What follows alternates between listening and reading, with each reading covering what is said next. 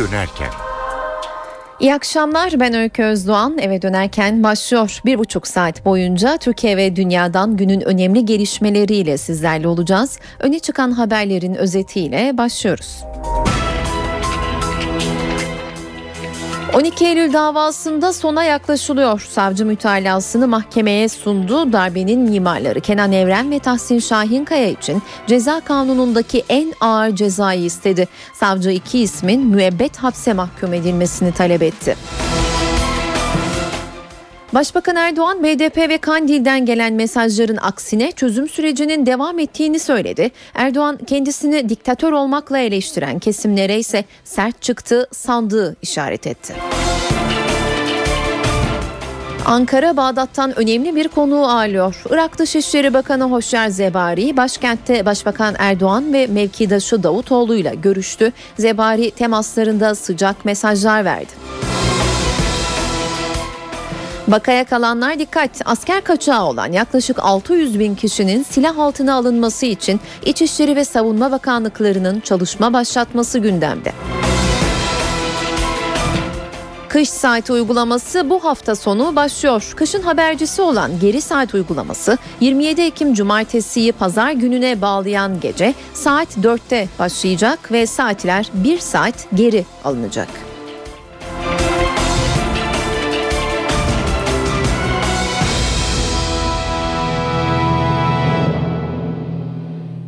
Tarihi 12 Eylül davasında savcı son sözünü söyledi. Darbenin mimarları Kenan Evren ve Tahsin Şahinkaya için ağırlaştırılmış müebbet hapis cezası istedi.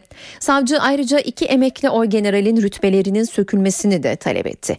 Ayrıntıları duruşmayı izleyen NTV muhabiri Gökhan Gerçek'ten alacağız. Gökhan, savcı mütalasında neler söyledi ve davada kararın ne zaman çıkması bekleniyor? Evet hazırlık soruşturmasında hazırlık soruşturması savcısı e, tarafından da benzer bir talep vardı. Darbe tüm unsurlarıyla hayata geçirilmiştir. Teşebbüs ağırlaştırılmış müebbet hapiste cezalandırılıyorsa hayata geçirilmiş gerçek bir darbenin bu cezayı almaması beklenemez demişti hazırlık savcısı ve ağırlaştırılmış müebbet hapis cezası istenmişti.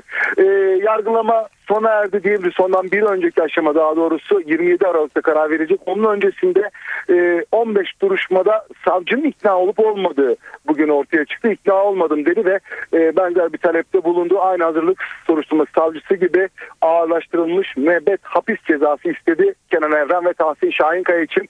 E, bu davanın emsal bir dava olduğunu da belirtti. Hayatta fertleri olan bu darbeyi gerçekleştiren iki ismin yargılandığını söyledi. İlk defa gerçekleştirilmiş bir dava mahkeme önünde dedi. 1980 yılında yapılan darbeyle Cumhurbaşkanı'nın hükümetin ve meclisin görev yapamaz hale getirildiğini ifade etti. E, Türk halkının verdiği vergilerle e, alınan silahlarla Türk halkına rağmen askeri darbe gerçekleştirilmiştir. Türk halkının iradesi, sandık iradesi hiçe sayılmıştır değerlendirmesinde bulundu ve iki sanık içinde Türk Ceza e, kanunun en üst e, düzeyden cezayı öngören ağırlaştırılmış hapis cezasını istedi. Bunlara kalmadı. Kenan Evren ve Tahsin Şahinkaya'nın rütbelerinin sökülmesini de istedi. İkisi de emekli orgeneral Kenan Evren eski Cumhurbaşkanı, eski Genelkurmay Başkanı Tahsin Şahinkaya dönemin Milli Güvenlik Konseyi'nin Hava Kuvvetleri Komutanıydı. İkisinin de rütbelerinin sökülmesini istedi. Bu şu anlama geliyor 27 e, Aralık tarihinde yapılacak karar duruşmasında savcının mütalası doğrultusunda bir karar vermesi durumunda Ankara 12. Ağır Ceza Mahkemesi'nin iki eski orgeneralin rütbeleri sökülecek. Eğer rütbesine inecekler e, Cumhurbaşkanlığından, Genelkurmay Başkanlığından ve orgenerallikten kazandıkları tüm e, özlük haklarında özlük haklarından da mahrum kalmak durumunda kalacaklar. Savcı son sözünü söyledi. Hazırlık soruşturması savcısı son sözünü söyledi. Müdahale avukatları konuştu. Önümüzdeki yani 27 Aralık'ta yapılacak duruşmada bu kez son sözlerini bu davanın bir ve iki numaralı ismi söyleyecek. Kenan Evren ve Tahsin Şahinkaya söyleyecek. Bu mütalaya neler diyecekleri merak konusu karar 27 Aralık'ta. Öykü. Teşekkürler Gökhan. NTV muhabiri Gökhan Gerçek telefon hattımızdaydı. Savcının ağırlaştırılmış müebbet hapis istediği Kenan Evren'in maaşına zam geldi.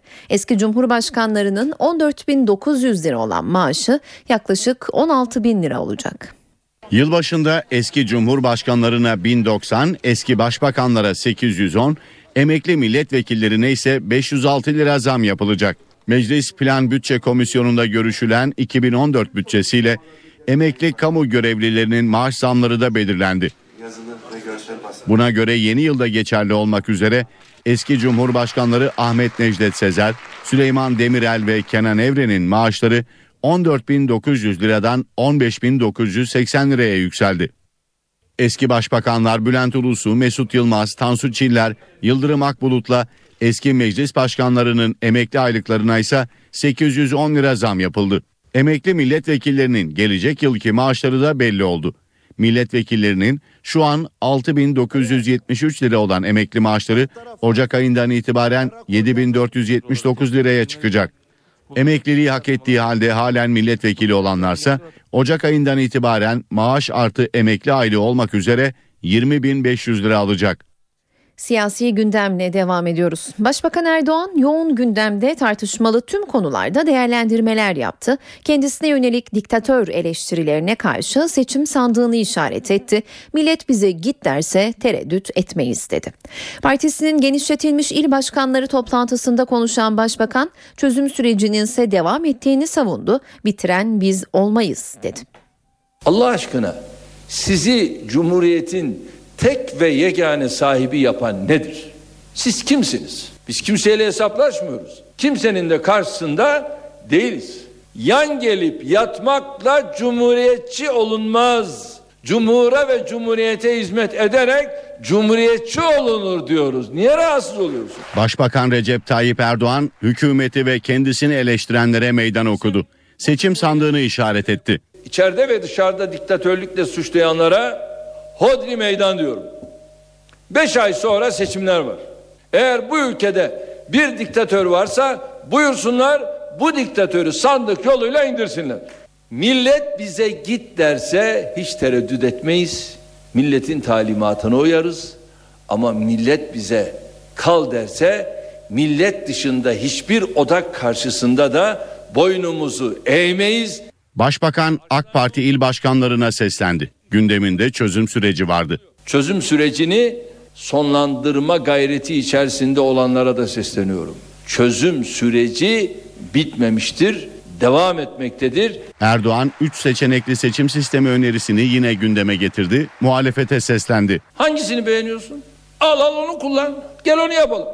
Yok hala sesiniz çıkmıyorsa demek ki halden memnunsunuz. Yolumuza böyle devam ederiz. Başbakan MİT Müsteşarı Hakan Fidan'a da hakkındaki iddialara karşı sahip çıktı. Benim verdiğim görevi yapıyor dedi. Başbakan Recep Tayyip Erdoğan, MİT Müsteşarı Hakan Fidan hakkında Amerikan basınında yer alan haberlere tepki gösterdi. Bir kez daha MİT Müsteşarı Fidan'a sahip çıktı. Hakan Fidan benim bürokratım ve benim verdiğim millete hizmet görevini yapıyor. Hakan Bey İmralı sürecinde de görev aldı. Bunları yürütürken ülkenin refahı, huzuru için yaptılar. Başbakan Kosova dönüşünde uçakta gazetecilerin sorularını yanıtladı. Amerika Birleşik Devletleri ve NATO'nun Türkiye'nin Çin'den satın almayı planladığı füze sistemiyle ilgili tepkilerine de değinen başbakan, kararımızı verdik, bağımsızlık hakkımıza müdahale ettirmeyiz dedi. Orta Doğu Teknik Üniversitesi'nde yol kavgası sürüyor. Öğrenciler bu kez fidan dikme şenliğinde bir araya geldi. Öte tarafta ise yol yapımına destek veren minibüsçüler ve taksiciler belediye işçilerine baklava ikram etti. Orta Doğu Teknik Üniversitesi öğrencileri Ankara Büyükşehir Belediyesi'nin yol yapım çalışmasına tepkisini bu kez binlerce fidan dikerek gösterdi. Kampüs alanındaki fidan dikme şenliğine üniversite yönetimi de katıldı. Kampüsün bir başka köşesinde ise baklavalı eylem vardı. Yol yapım çalışmalarına destek veren taksici ve dolmuşçular Ankara Büyükşehir Belediyesi işçilerine baklava ikram etti. Öpüyoruz ve tebrik ediyoruz. Başkanım. Bir dakika. Evet. Minibüsçüler Odası Başkanı eyleme liderlik etti, kepçeye çıktı. İş makinesinin operatörüne baklavayı elleriyle yedirdi.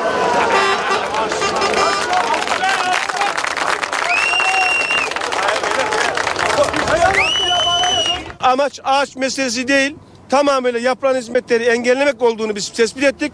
Yeni anayasa çalışmalarında üzerinde anlaşılan 60 maddenin kaderi gelecek hafta belli olacak. Cumhuriyet Halk Partisi yeni anayasada uzlaşılan 60 maddeyi yasalaştıralım önerisi getiren AK Parti'ye cevabını verecek. Grup Başkan Vekili Hamza Çebi teklifin yetkili kurullarda görüşülmesinin beklendiğini söyledi.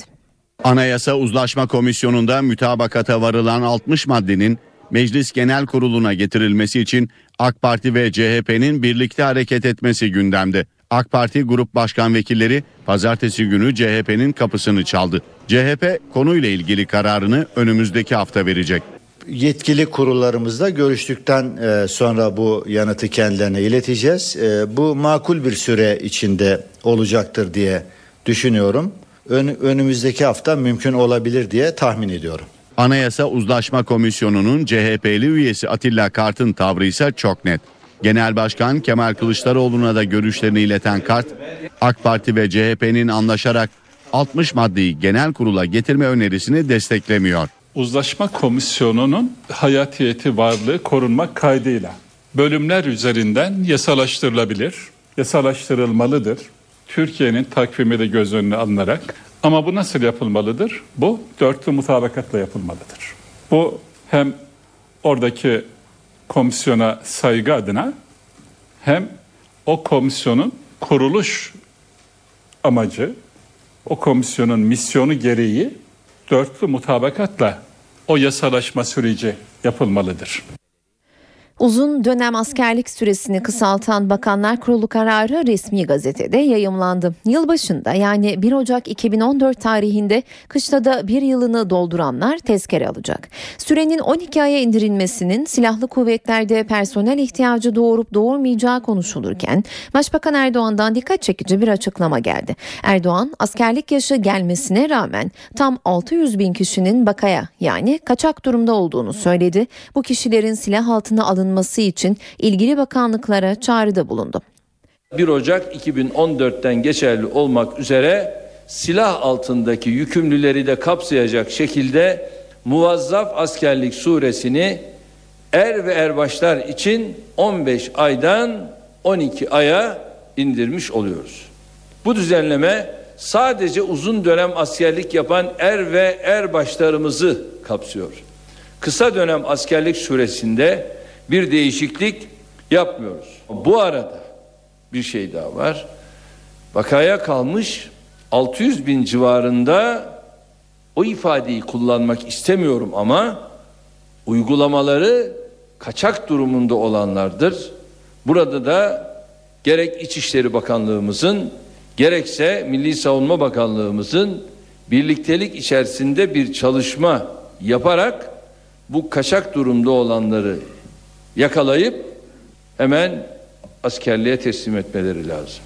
Saat 18.18 ben Öykü Özdoğan eve dönerken ne yeniden karşınızdayız. Türkiye iki yıl aradan sonra Merkezi Irak yönetiminden bir konuğu ağırlıyor. Irak Dışişleri Bakanı Hoşer Zebari, önce Meclis Başkanı Cemil Çiçek, ardından Dışişleri Bakanı Ahmet Davutoğlu ve son olarak da Başbakan Erdoğan'la bir araya geldi. Iraklı Bakan'ın Ankara temaslarını NTV muhabiri Özgür Akbaş'tan alacağız. Özgür buzların eridiği yorumları yapılıyor. Sıcak hava basın toplantılarına da yansıdı mı ve sürpriz bir ziyaret haberi geldi. Neler aktaracaksın bize? Evet e, aslında Irak'la Türkiye arasında ilişkiler son dönemde bir gerilim yaşanıyordu. Irak Dışişleri Bakanı'nın e, ziyareti bu gerilimi biraz düşürdüğünü söylemek mümkün. Irak Dışişleri Bakanı Hoşer Zebari dün itibariyle başkent Ankara'ya geldi. Zebari'nin yoğun bir görüşme trafiği vardı dün ve bugün. Ankara'da devletin zirvesiyle bir araya geldi konuk devlet konuk bakan. Dün ilk olarak Cumhurbaşkanı Abdullah Gül'le görüştü. Konuk bakan bugün önce Meclis Başkanı Cem İçecek ardından Dışişleri Bakanı Ahmet Davutoğlu'yla bir araya geldi. Son olarak konuk bakan Başbakan Tayyip Erdoğan'la görüştü. Başbakan Erdoğan Zebari'yi AK Parti Genel Merkezi'ndeki makamında kabul etti. O görüşmede Dışişleri Bakanı Ahmet Davutoğlu'nun da bulunduğunu söyleyelim. Başbakanla Zebari'nin görüşmesi yaklaşık yarım saat sürdü. Türkiye ile Irak ilişkilerinin normalleşme sürecine girmesi bakımından bu oldukça önemli bir görüşmeydi. Keza Ankara ile Bağdat arasında uzun zamandır sıkıntılı bir süreç yaşanıyordu. Özellikle Türkiye'nin Kuzey Irak'ta yaptığı petrol anlaşması idam cezasına çarptırılan ancak Türkiye'nin sahip çıktığı Irak Cumhurbaşkanı Yardımcısı Tarık Haşimi'nin durumu ve Irak yönetiminden gelen Türkiye iç işlerimize karışıyor açıklamaları krizi tetikleyen en önemli başlıklardı. İşte tüm bu başlıklar konuk bakanın Ankara temaslarında tüm yönleriyle ele alındı.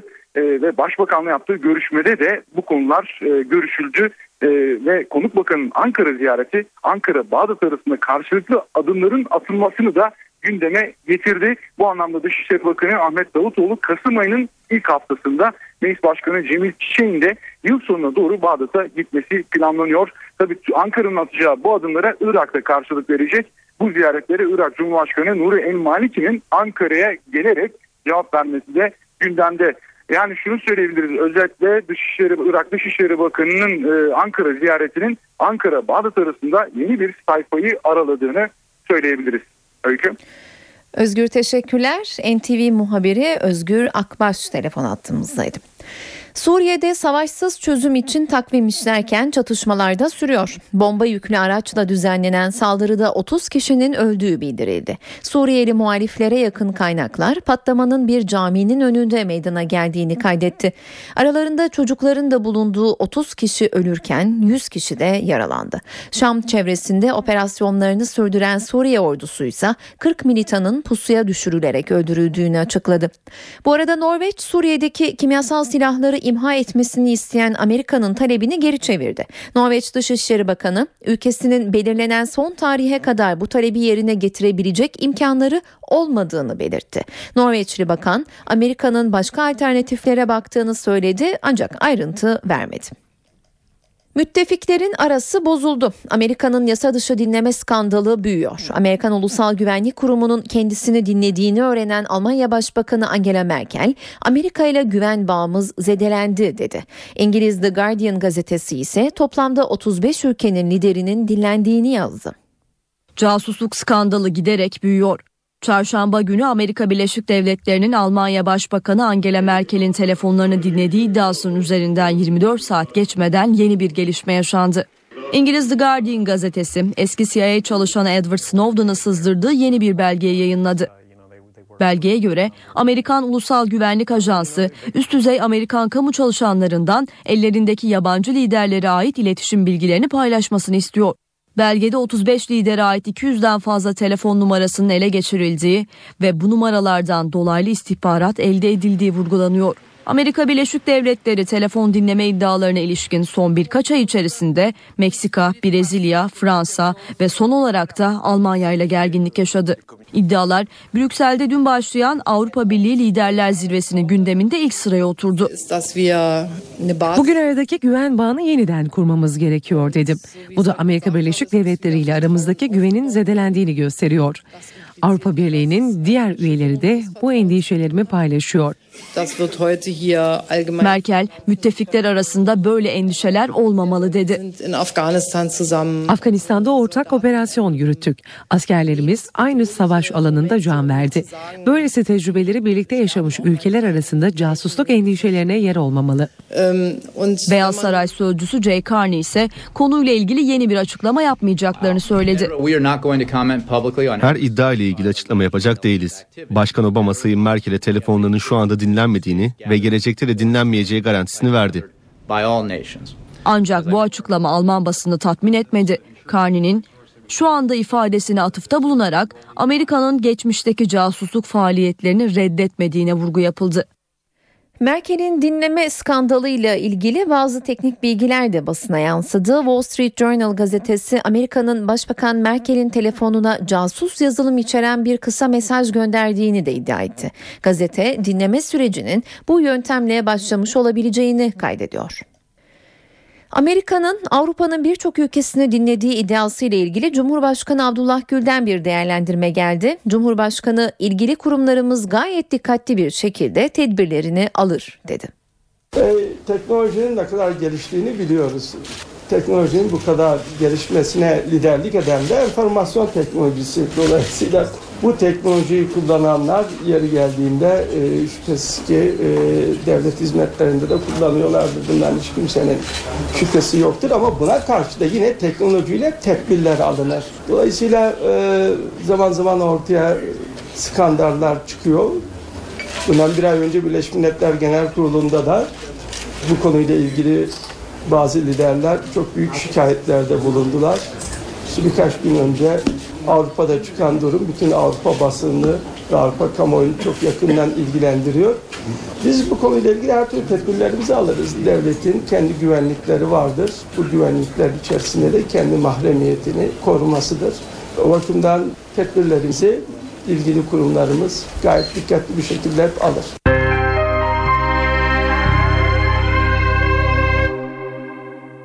Bürokratik engeller ve tıbbi malzeme yokluğu bu kez de lösemi hastası Melis'in önüne dikildi.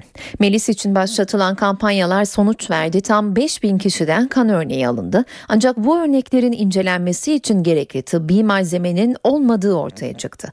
Azalan süreye dikkat çeken ailenin kaygısı giderek artıyor. Önce bürokratik nedenler ardından tıbbi malzeme yokluğu. Sağlığına kavuşacağı günü bekleyen lösemi hastası Melis Akbaş uygun döner bekliyor. 4 yaşındayken lösemi teşhisi konan Melis Akbaş 3 yıllık tedavinin ardından iyileşti. Ancak bir süre sonra hastalık tekrarladı. Türkiye'de uygun döner bulamayan aile yurt dışındaki ilik bankalarına başvurdu. Başvuru sonuç verdi ve uygun dönerin bulunduğu haberi geldi. Bürokratik işlemler nedeniyle süreç uzadı. Bir süre sonra ise kemik iliğinin uygun olmadığı ortaya çıktı. Melis için sosyal medya üzerinden kampanya başlatıldı. Televizyon programları yapıldı. Bir ay içinde 5000 kişi gönüllü olarak kan örneği verdi. Örnekler Ankara Üniversitesi Tıp Fakültesi Hastanesi ile İstanbul Çapa Tıp Fakültesine gönderildi. Ancak iki hastanenin incelemeyi yapacak gerekli cihaz ve ilaçlara sahip olmaması nedeniyle örnekler incelenemedi. Gerekli maddi desteklerin verilerek alınan kanların incelenmesini istiyorum. Hala moralimiz bozuk. E, çünkü zaman daraldı. Bir ay gibi bir süremiz var. En kısa zamanda kemik iliği dönerinin bulunması gerektiğini söylüyorlar. Yıllardır hastalıkla mücadele eden Melis Akbaş, uygun iliğin bulunması için yardım bekliyor. Gölcük'te 2 aylık bebeğini aç bırakarak ölüme terk ettiği iddia edilen anne cezaevinde güvenliği için özel koğuşa alındı. Cezaevi yönetimi genç kadını diğer tutuklu ve hükümlülerin vereceği zarardan korumak için özel bir koğuşa aldı. Talihsiz bebeğin cansız bedeni ise halen toprağa verilemedi. Çünkü defin için nüfus kağıdı gerekiyor. Bunun için de DNA testine ihtiyaç duyuluyor. Bebeğin cenazesi işlemler tamamlandıktan sonra kimse almazsa 15 gün dolduğunda belediye tarafından kimsesizler mezarlığına gömülecek. Türkiye kadın erkek eşitsizliğinin en çok görüldüğü ülkelerden. Dünya Ekonomik Forumu 2013 Küresel Cinsiyet Ayrımcılığı Endeksini yayınladı. Endeks geçtiğimiz yıla kıyasla kadın erkek eşitsizliğinin biraz da olsa azaldığını gösteriyor. 136 ülkenin incelendiği endekste Türkiye 120. sırada. Türkiye cinsiyet ayrımcılığının en fazla görüldüğü 20 ülke arasında. Dünya Ekonomik Forumu'nun hazırladığı 2013 Küresel Cinsiyet Ayrımcılığı Endeksi bu sonucu ortaya koydu. Endekse göre Türkiye 136 ülke arasında 120. sırada yer aldı. Geçtiğimiz yıla kıyasla 4 basamak yükselse de Türkiye kadın erkek arası eşitsizliğinin en fazla görüldüğü ülkelerden biri. Endeksin birinci sırasında ise yine İzlanda var. İzlanda son 5 yıldır sağlık, eğitim, ekonomi ve siyasete katılım bakımından kadınların en iyi durumda olduğu ülke. İzlanda'yı Finlandiya, Norveç, İsveç ve Filipinler takip ediyor. Raporda geçen yıla kıyasla çoğu ülkede kadın erkek arası ayrımcılığın biraz da olsa azaldığı belirtildi. Buna göre incelenen ülkelerin %80'i gelişme kaydetti. Orta Doğu ve Kuzey Afrika ise geçtiğimiz yıla göre ilerleme göstermeyen tek bölge oldu. Yemen ise endeksin son sırasında yer aldı.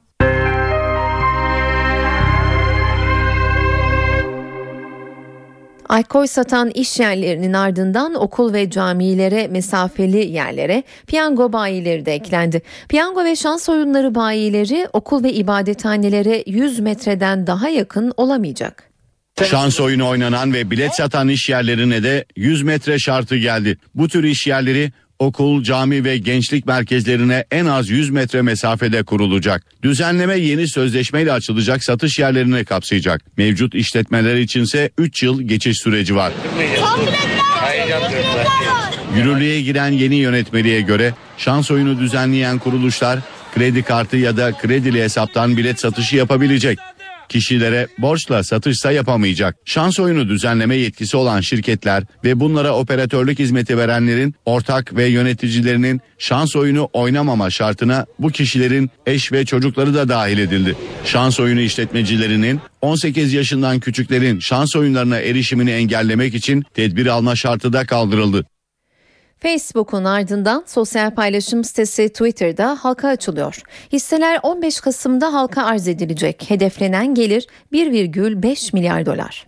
Sosyal paylaşım sitesi Twitter, New York borsasında TWTR koduyla işlem görmeye başlayacak. Hissesinin fiyat aralığını 7 ila 20 dolar olarak açıkladı. Rakam henüz net değil ama halka arz başvurusu dokümanlarından elde edilen bilgilere göre Twitter 1,4 milyar dolar gelir hedefliyor. Bu hesapla Twitter'ın piyasa değeri de 10,9 milyar dolar olacak.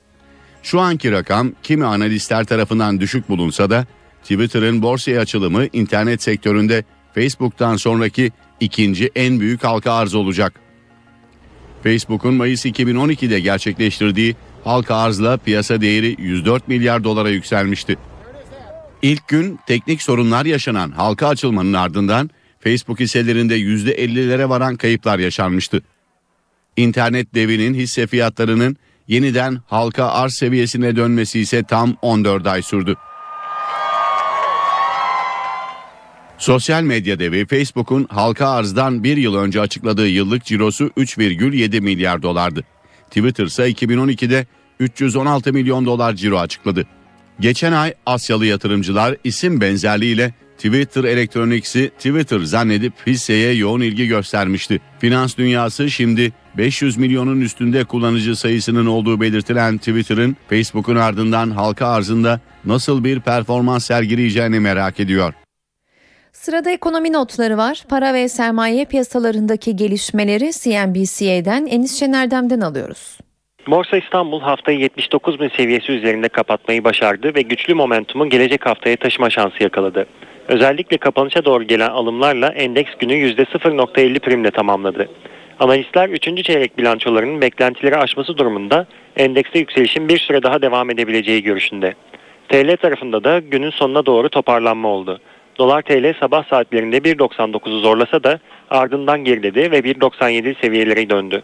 Gösterge faiz ise %7.50 civarındaki hareketini devam ettirdi. Altında ise son yükselişin ardından düzeltme hareketi vardı. Ancak spot altın 1300 dolar üzerinde tutunmaya devam ediyor. Analistler 1350 doların aşılması durumunda altında yükselişin hızlanabileceği görüşünde. Benzin fiyatları malum yüksek. Motorin de son dönemdeki zamlarla benzin ücretlerine yaklaştı. Hal böyle olunca şoförler yakıta daha az para vermek için otogaz kullanmaya başladı. Trafikte şu anda 4 milyona yakın LPG'li araç var. Şoförler tasarruf dedi. Otomobil yakıtını gaza dönüştürenler çoğaldı.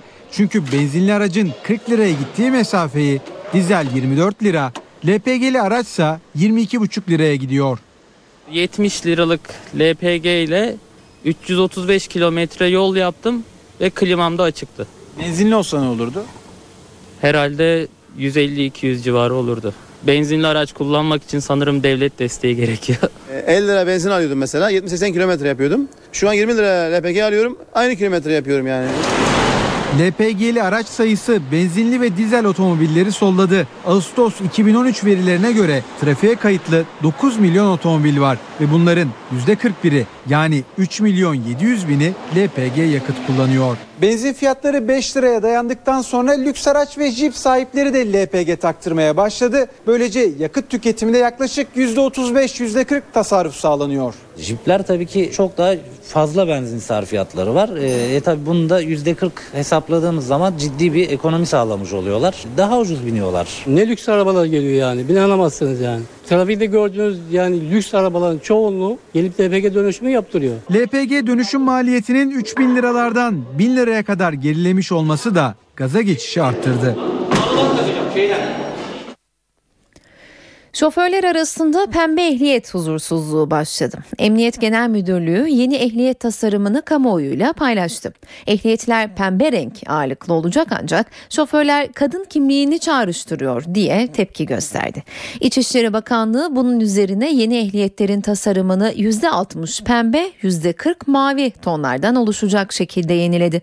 Son kararı İçişleri Bakanı Muammer Güler verecek. Polikarbonat kartlara basılacak yeni ehliyetler sahtesinin yapılmasını engellemek için çipli olacak. Önemli bir uyarıda bulunalım. Kış saat uygulaması bu hafta sonu başlıyor. Kışın habercisi olan geri saat uygulaması 27 Ekim Cumartesi'yi pazar gününe bağlayan gece saat 4'te başlayacak ve saatler 1 saat geri alınacak. Saat 18.39 ben Öykü Özdoğan eve dönerken yeniden karşınızdayız. Dünyanın gündemiyle devam edelim. Yunanistan'da roman kampında bulunan ve kaçırıldığı düşüncesiyle roman ailenin elinden alınan sarışın mavi gözlü küçük kızın gerçek ailesi ortaya çıktı. Yapılan DNA testi sonucu Yunanistan'daki roman kampında bulunan küçük Maria'nın anne babasının Bulgaristan'da yaşayan yine bir roman çift olduğu belirlendi. Ayrıntıları NTV Atina temsilcisi Stelio Berberakis'ten alıyoruz. Demek ki romanlarda sarışın ve mavi gözlü olabiliyormuş. Bunun özeti bu. Çünkü bu kaybolan kız veya bu Yunanistan'da e, romanların bir roman ailesinin ferdi olarak tanıtılan 4 yaşındaki Maria'nın asıl anne ve babasının Kuzey Avrupa ülkelerinden veya Rusya'dan olabileceği üzerinde duruluyordu.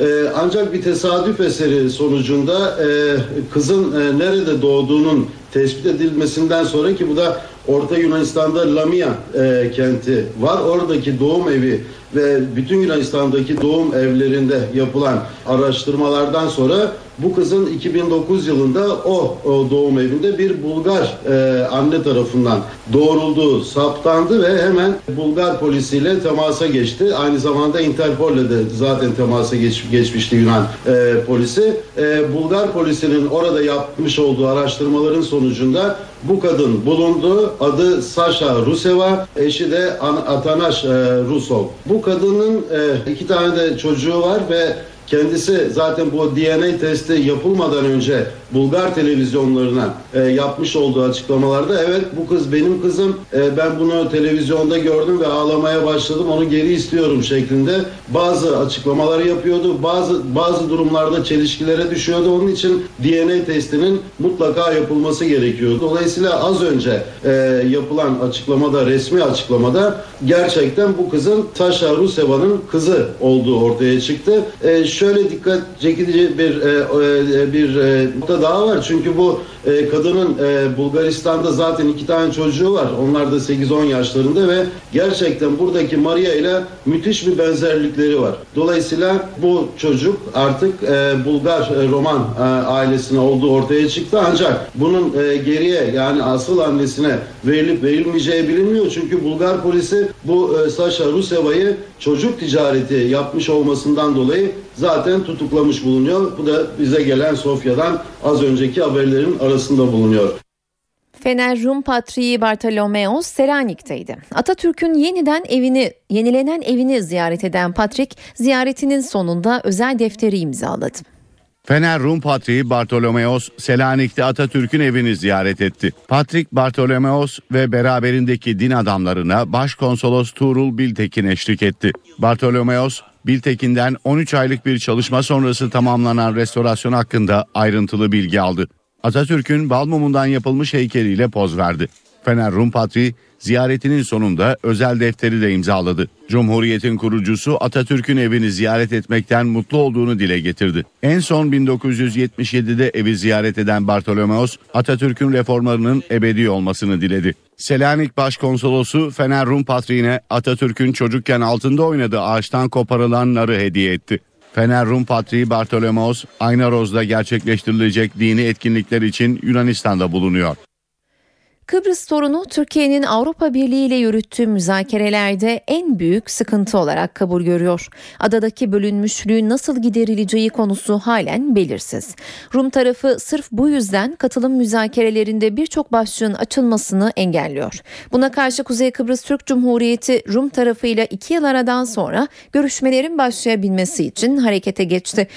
NTV Strasbourg muhabiri Kayhan Karaca'nın sorularını yanıtlayan Kuzey Kıbrıs Türk Cumhuriyeti Dışişleri Bakanı Özdil Nami görüşmelerin Kasım başında başlayabileceğini söyledi. Strasbourg'da Avrupa Komisyonu yetkilileri ve Avrupalı parlamenterlerle görüşen Kuzey Kıbrıs Türk Cumhuriyeti Dışişleri Bakanı Özdil Nami, Kıbrıs müzakerelerinin yeniden başlayacağını, bunun için hazırlıkların tamamlanmak üzere olduğunu belirtti. Özdil Nami, tarafların müzakerelerin ve çözümün çerçevesini çizecek bir metin üzerinde çalıştığını kaydetti. Kuzey Kıbrıs Türk Cumhuriyeti Dışişleri Bakanı müzakerelere Kasım başında başlamayı ve Türkiye'de Mart'taki seçimden önce tamamlamayı istiyoruz dedi. Biz süratle aslında Kasım ayına da kalmadan e, içinde bulunduğumuz Ekim ayı içerisinde liderler görüşmesinin gerçekleşmesini arzu ediyorduk. E, ama bunun Kasım'ın ilk haftasının da ötesine sarkmaması e, gerektiğini düşünüyoruz. Çünkü önümüzde dar bir fırsat penceresi var. Biz Mart e, 2014 diye bir hedef koyduk kendimize. E, bu bir e, nihai tarih değildir ama e, Mart'tan sonra biliyorsunuz Türkiye'de çok önemli seçim takvimleri devreye girecek. E, seçim atmosferinde e, Kıbrıs'ta bir uzlaşı formülü e, ortaya çıkarmak daha e, zor olacaktır. Özdil Nami, Annan planından çok farklı bir çözüm modelinin beklenmemesi gerektiğini de vurguladı. Anlam planının çok daha farklı bir e, netice çıkacağını tahmin etmiyorum.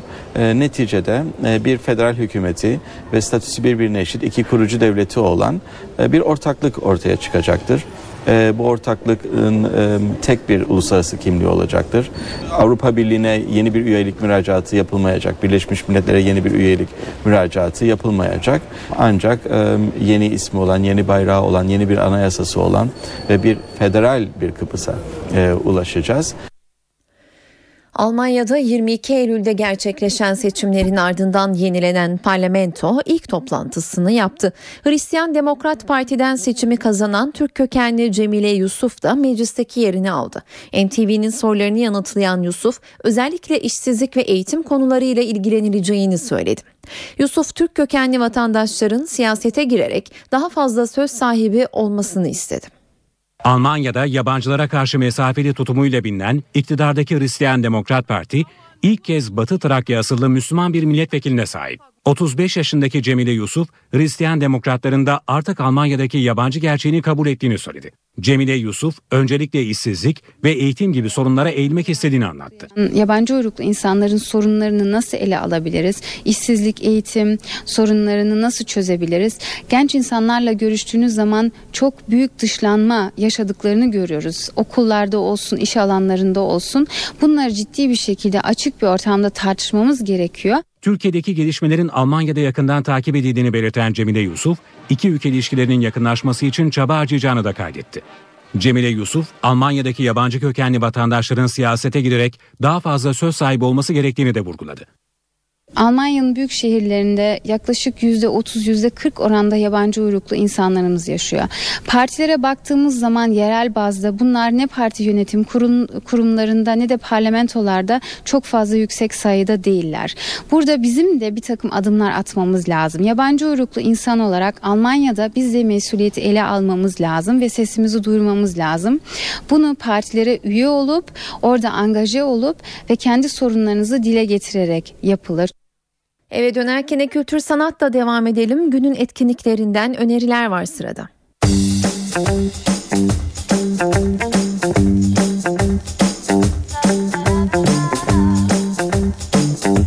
Cemal Reşit Rey konser salonu bu akşam Karsu'yu ağırlıyor. Çeşitli müzik türlerini ve geleneksel Türk müziğini cazla harmanladığı tarzıyla müzikseverlerin karşısında olacak sanatçı. Performans saat 20'de başlıyor.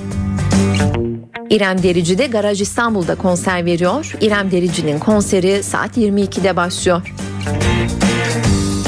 Beyoğlu Hayal Kahvesi'nde ise Pinhane dinlenebilir bu akşam. Sevilen grup saat 22.30'da sahnede. Jolly Joker İstanbul'da ise Yeni Türkü hayranlarıyla buluşuyor. Yeni Türkü'nün konseri saat 22'de başlayacak. Mabel Matiz de konser veriyor bugün. Matiz performansına saat 22.30'da başlıyor. Konser mekanı Kadıköy sahne.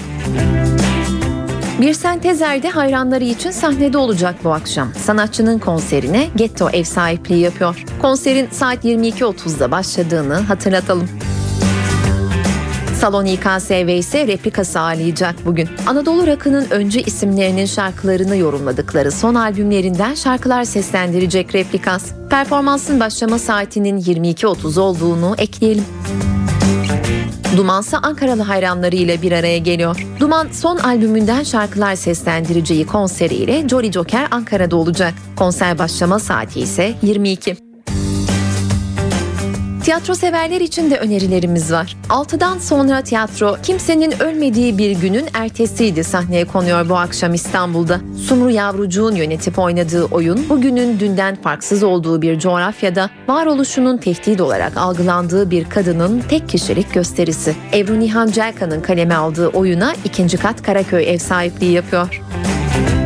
Şehir tiyatroları Kadıköy Haldun Taner sahnesinde ise Mesut İnsanlar fotoğrafhanesi görülebilir bugün. Ziya Osman Saba'nın 1940'lı yıllarda farklı zamanlarda yazılmış öykülerinin bir araya getirildiği Mesut İnsanlar Fotoğrafhanesi adlı kitabından aynı adla sahneye aktarılan oyunda Uğur Arda Aydın ve Uğur Dilbaz rol alıyor. Oyunun başlama saati 20. Devlet tiyatroları ise ikinci dereceden işsizlik oyununu sahneye koyuyor bu akşam. Oyuna Üsküdar Stüdyo sahne ev sahipliği yapıyor. Ali Cüneyt Kılcıoğlu'nun yazdığı eseri Elif Erdal yönetiyor. Oyun bir cumhurbaşkanı başbakanın kafasına anayasa fırlatırsa tesadüf bu ya siz de o gün askerden dönmüş bir üniversite mezunu olarak iş aramaya başlasanız nasıl bir sürecin içinde bulurdunuz kendinizi diye soruyor. Kara komedi türündeki oyun saat 20'de başlıyor. Bu akşam evdeyseniz CNBC'de Midnight Cowboy görülebilir. Dustin Hoffman'ın rol aldığı filmin başlama saati 22. Öncesinde ise saat 21'de Vikings ekranda olacak. Star TV'de ise saat 20'de yerli dizi Medcezir ekrana gelecek. Sırada hava durumu var. Son hava tahminlerini NTV Meteoroloji Editörü Gökhan Abur'dan dinliyoruz. İyi akşamlar. Geceler senin geçti hafta sonu gündüz sıcaklıkları yükselmeye devam edecek. Önümüzdeki hafta yurt genelinde sıcaklıkların daha da yükselmesini bekliyoruz. Yarın Doğu ve Güneydoğu'da özellikle Mardin, Van Hakkari, Şırnak arasında aralıklı yağışlar var. Gün içinde Doğu Karadeniz'de hafif yağış geçişleri görülebilir. İç kesimlerde ise yer yer yoğun olmak üzere sis ve pus görülecek. Pazar günü sabah ve gece saatinde iç kesimlerde sis ve pus görülürken doğudaki yağışlar giderek etkisini kaybedecek. İstanbul'da Poyraz öğle saatlerinde sert esmeye devam edecek. Hava az bulutlu. Sıcaklık gündüz 19, gece ise 12 derece olacak. Sabah ve gece ise hava serin olmaya devam edecek. Ankara'da sabah ayaz ve hafif pus etkisini sürdürüyor. Öğleden sonra ise hava açacak ve sıcaklık 18 dereceye çıkacak. Gece ise 4 derece olacak. İzmir güneşli olmaya devam ediyor. Sıcaklık gündüz 22 derece ama akşamlar serin. Gece sıcaklığı 11 derecenin altına inecek. Hepinize iyi bir hafta sonu diliyorum. Hoşçakalın. Saat 19 ben Öykü Özdoğan. Yeni saatte günün öne çıkan özetleriyle başlayacağız. 12 Eylül davasında sona yaklaşılıyor. Savcı mütalasını mahkemeye sundu. Darbenin mimarları Kenan Evren ve Tahsin Şahinkaya için ceza kanunundaki en ağır cezayı istedi. Savcı iki ismin müebbet hapse mahkum edilmesini talep etti. Başbakan Erdoğan, BDP ve Kandil'den gelen mesajların aksine çözüm sürecinin devam ettiğini söyledi. Erdoğan kendisini diktatör olmakla eleştiren kesimlere ise sert çıktı, sandığı işaret etti. Suriye'den şiddet haberleri geldi. Bomba yüklü araçla düzenlenen saldırıda 30 kişi öldü. Suriye ordusuysa Şam yakınlarında 40 muhalife pusuya düşürüp öldürdü. Dünya kamuoyunun günlerdir meşgul eden konu açıklığa kavuştu. Atina yakınlarında bir roman kampında bulunan 4 yaşındaki Maria'nın gerçek ailesi bulundu. Maria'nın biyolojik anne babasının Bulgaristan'da yaşayan bir başka roman çifti olduğu DNA testiyle kanıtlandı.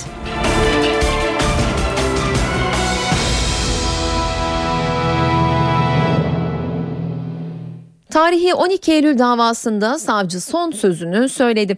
Darbenin mimarları Kenan Evren ve Tahsin Şahinkaya için ağırlaştırılmış müebbet hapis cezası istedi. Savcı ayrıca iki emekli orgeneralin rütbelerinin sökülmesini de talep etti. Davada kararın 27 Aralık'ta açıklanması bekleniyor. 12 Eylül davasında mahkemeye esas hakkındaki mütalasını sunan savcı, Kenan Evren ve Tahsin Şahinkaya'ya ağırlaştırılmış müebbet hapis cezası verilmesini talep etti. Davanın 17. duruşmasına Kenan Evren ve Tahsin Şahinkaya telekonferans yöntemiyle hastanedeki odalarından katıldı. Duruşmada savcı Selçuk Kocaman davaya ilişkin son değerlendirmesini yaparak Evren ve Şahinkaya'nın en üst sınırdan ağırlaştırılmış müebbet hapisle cezalandırılmasını istedi. Savcılık mütalasında kurucu iktidar yargılanamaz iddiasına yanıt verildi. Bu iddia Türk milletinin iradesini hiçe saymaktır. 12 Eylül tarihte hayata geçirilmiş ve başarıya ulaşmış yargılanan ilk darbedir. Türk Silahlı Kuvvetleri halkın vergileriyle alınan silahlarla halka rağmen darbe yapmış, bayrak harekat planıyla halkın özgür iradesi gasp edilmiş, anayasal düzen Milli Güvenlik Kurulu tarafından ortadan kaldırılmıştır. Savcılık hükümle birlikte Evren ve Şahinkaya'nın rütbelerinin sökülmesini de istedi. Savcı Kocaman, darbe sonrasında hazırlanan 1982 Anayasası'nın da gayrimeşru olduğunu iddia etti. 27 Aralık tarihindeki karar duruşmasında mahkeme, savcılığın mütalası doğrultusunda karar verirse Evren ve Şahinkaya'nın rütbeleri sökülerek er rütbesine indirilecek. İki isim ayrıca Cumhurbaşkanlığı, Genelkurmay Başkanlığı ve Kuvvet Komutanlığı'nın getirdiği özlük haklarından da mahrum kalacak. Siyasi gündemle devam edelim. Başbakan Erdoğan yoğun gündemde tartışmalı tüm konularda değerlendirmeler yaptı. Kendisine yönelik diktatör eleştirilerine karşı seçim sandığını işaret etti. Millet bize git derse tereddüt etmeyiz dedi. Partisinin genişletilmiş il başkanları toplantısında konuşan başbakan çözüm sürecinin ise devam ettiğini savundu. Bitiren biz olmayız dedi.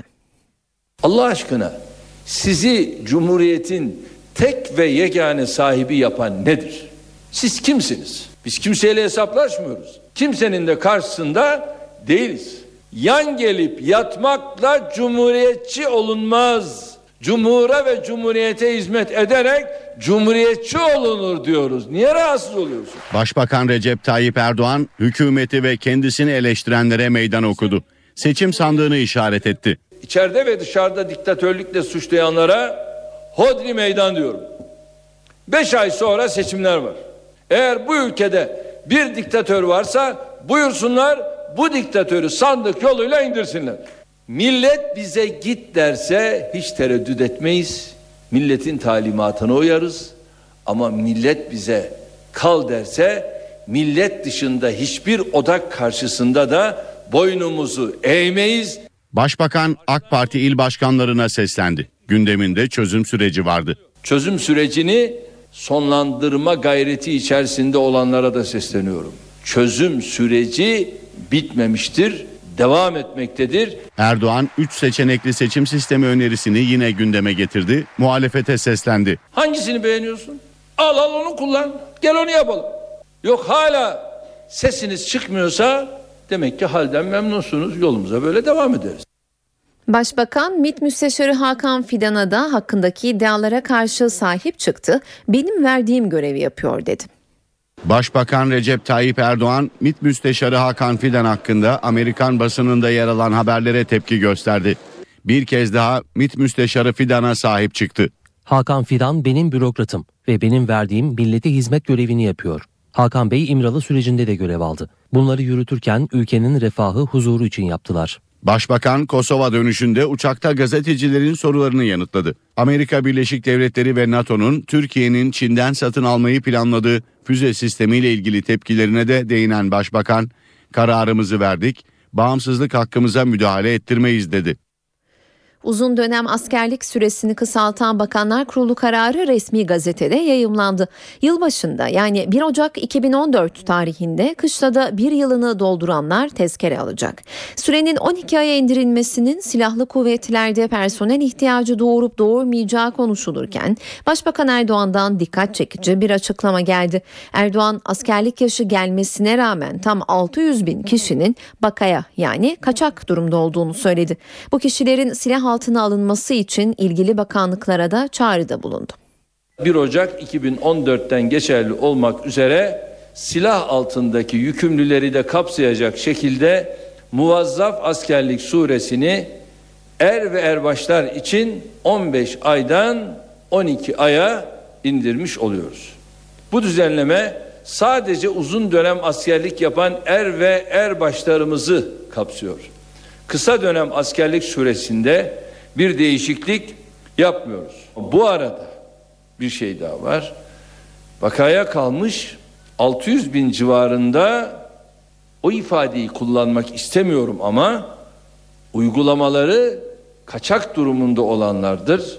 Burada da gerek İçişleri Bakanlığımızın gerekse Milli Savunma Bakanlığımızın birliktelik içerisinde bir çalışma yaparak bu kaçak durumda olanları yakalayıp hemen askerliğe teslim etmeleri lazım.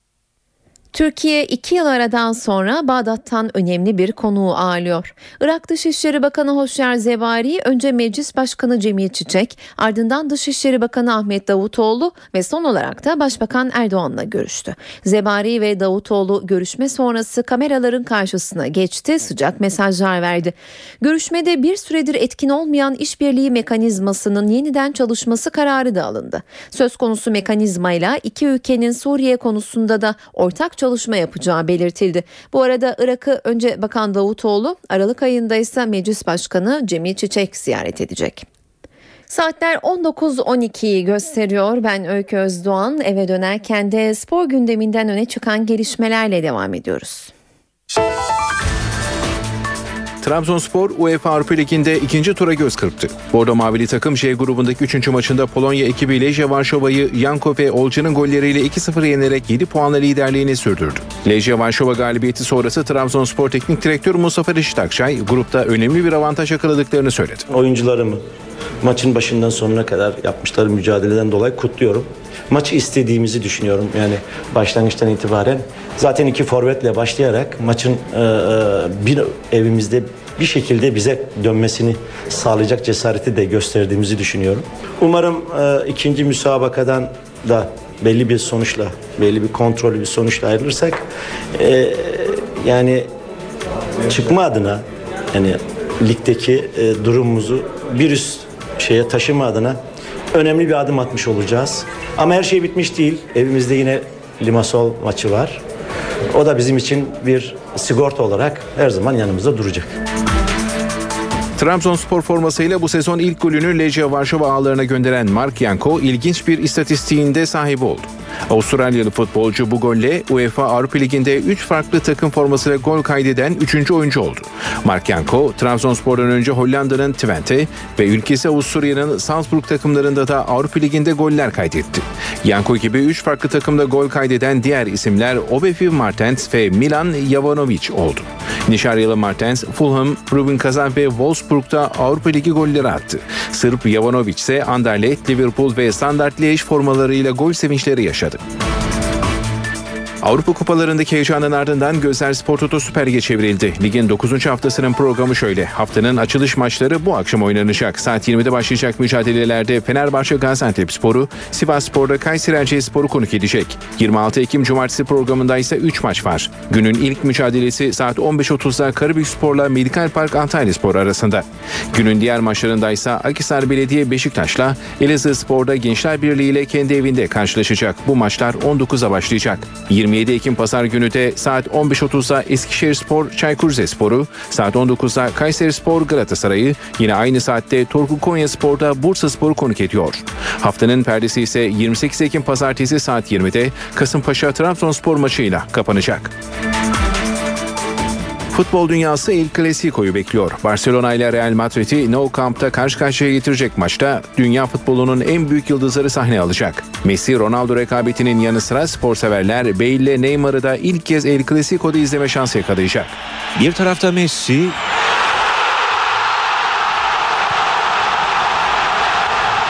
diğer tarafta Ronaldo.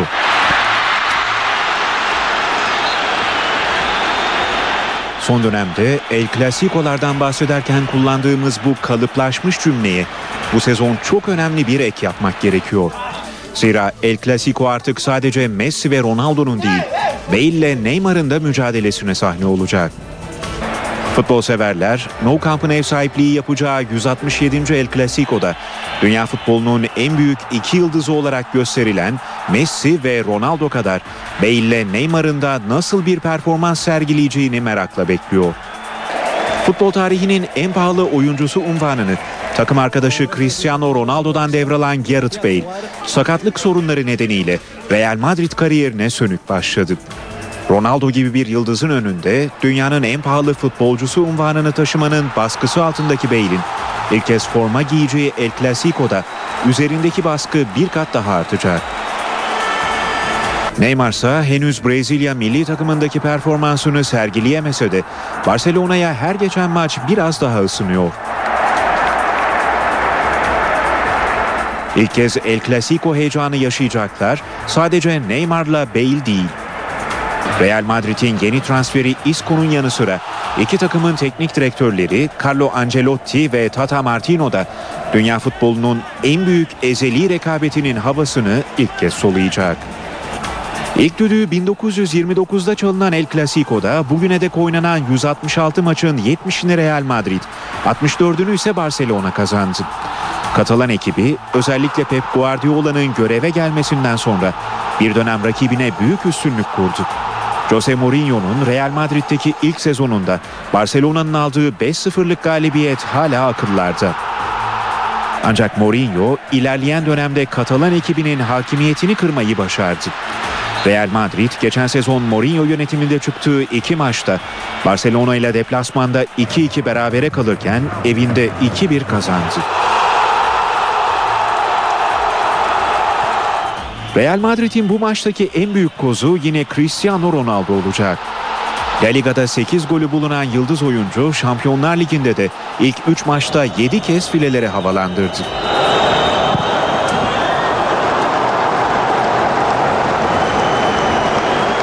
Sakatlık dönüşü Şampiyonlar Ligi'ndeki Milan maçında takımına beraberliği getiren golü atan Messi ise her zamanki gibi Barcelona'nın vurucu gücü olacak.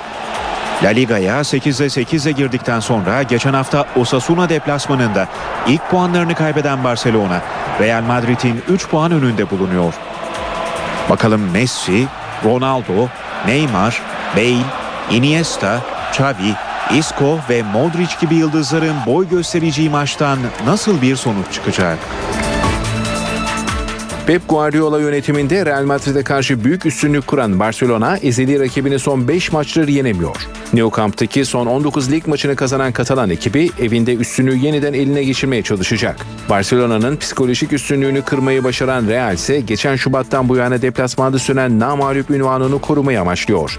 İşte El Clasico'dan yansıyan ilginç istatistikler. Barcelona, Pep Guardiola'nın 2008'de takımın başına geçmesinin ardından Real Madrid'e karşı büyük bir üstünlük kurmuştu. Ancak Madrid ekibi son dönemde Barcelona'nın El Clasico hakimiyetine son verdi. Barcelona son 5 maçtır Real Madrid'i yenemiyor. Katalan ekibinin evi Nou Camp'ta oynanan son 5 El Clasico'da da sadece bir galibiyeti bulunuyor. Barcelona'nın en büyük gozu Lionel Messi Real Madrid karşısına rekor için çıkacak. Messi bir gol daha atmayı başarması halinde Real Madrid efsanesi Alfredo Di Stefano'ya ait El Clasico'larda en fazla gol atan oyuncu unvanını eline geçirecek. Messi bugüne dek Real Madrid ağlarını 18 kez havalandırdı. Messi! Yok böyle bir gol değerli futbol severler. Messi attı. Real Madrid'in yıldızı Cristiano Ronaldo da Barcelona'ya gol atmakta zorlanmıyor. Ronaldo, Nou Camp'taki son 6 maçın tamamında gol attı. İstatistikler Portekizli yıldızın gol attığı maçlarda Real'in yenilmez olduğunu gösteriyor. Zira Real Madrid, Ronaldo'nun gol attığı 90 lig maçının 84'ünü kazanırken 6'sında berabere kaldı. Mükemmel bıraktı aradan. Gol mü gol? Evet gol. Bu kez Ronaldo. Bu kez Ronaldo. Son iki El Clasico'yu kazanan Real Madrid, ezeli rakibini deplasmanda bir kez daha yenmesi halinde 1979 yılından bu yana ilk kez üst üste 3. El Clasico zaferini elde edecek. Bununla birlikte Katalan ekibi Real Madrid'le 2-2 berabere kaldığı karşılaşmanın ardından Nou Camp'ta oynadığı 19 maçın tamamını kazandı. Real Madrid ise geçen Şubat'tan bu yana ligde deplasman yenilgisi almadı.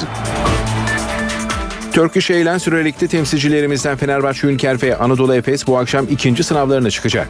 Euroleague'e deplasmanda elde ettiği Budavelnik Kiev galibiyetiyle başlayan Fenerbahçe Ülker ikinci sınavını bu akşam İspanyol devi Barcelona karşısında verecek. Saat 20'de başlayacak mücadele Ülker Sports Arena'da oynanacak. Saat 20'deki mücadele NTV Sport Smart'tan canlı yayınlanacak. Euroleague'deki bir diğer temsilcimiz Anadolu Efes bu akşam Fransa deplasmanında Strasbourg'la karşılaşacak. Euroleague'e Emporio Armani galibiyetiyle başlayan Anadolu Efes ikinci sınavını Fransa Ligi finalisti Strasbourg karşısında verecek. Saat 21.45'te Reynolds Sport Arena'da oynanacak mücadele NTV Sport Smart'tan naklen yayınlanacak. Galatasaray Live Hospital'da Nathan Javai şoku yaşanıyor. Kalbinden rahatsızlanan Avustralyalı oyuncu hastaneye kaldırıldı. Galatasaray'ın resmi internet sitesinden yapılan açıklamada Olympiakos maçı sonrası Nathan Javai'nin baş dönmesi, sol kolunda ve bacağında uyuşma şikayetiyle hastaneye kaldırıldığı bilgisi verildi. Yoğun bakımda kontrolleri devam eden Nathan Javai'nin anjiyo olduğu öğrenildi. Hayati tehlikesi bulunmayan Javai tedbir amaçlı bu akşam da yoğun bakım ünitesinde kalacak. Eve dönerken programının sonuna geldik. Ben Öykü Özdoğan. Pazartesi aynı saatte karşınızda olacağız. Şimdilik hoşçakalın.